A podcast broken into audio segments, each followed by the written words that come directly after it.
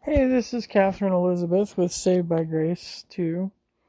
And today, Core 52 kind of challenged me to try to bring order out of chaos and and help recreate Eden in my world today. And today was just one of the more difficult days I've had recently. Um, and nothing seemed to be able to get done. I lost all sorts of things. My dining room fixture, first thing in the morning, I turned it on, got ready, got ready to turn it off.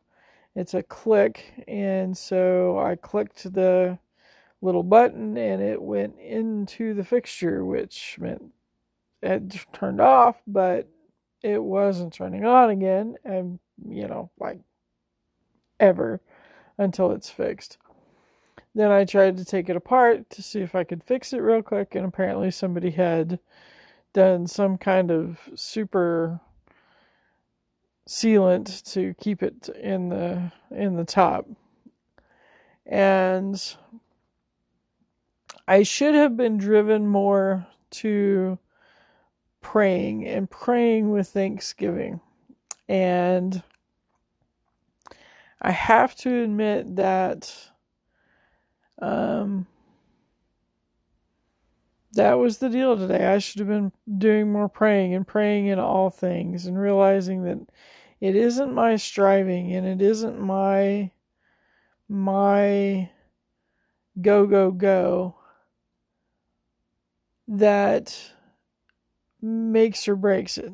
What makes or breaks it is whether God's presence is in it. And so I pray for you today that, um, you know, we are the light of the world because Jesus is in us, and He was He is the light of the world. And so, just like God spoke light into existence in creation, he can speak light into our dark days. But we just have to quit shoveling in the dark and ask Him for His light.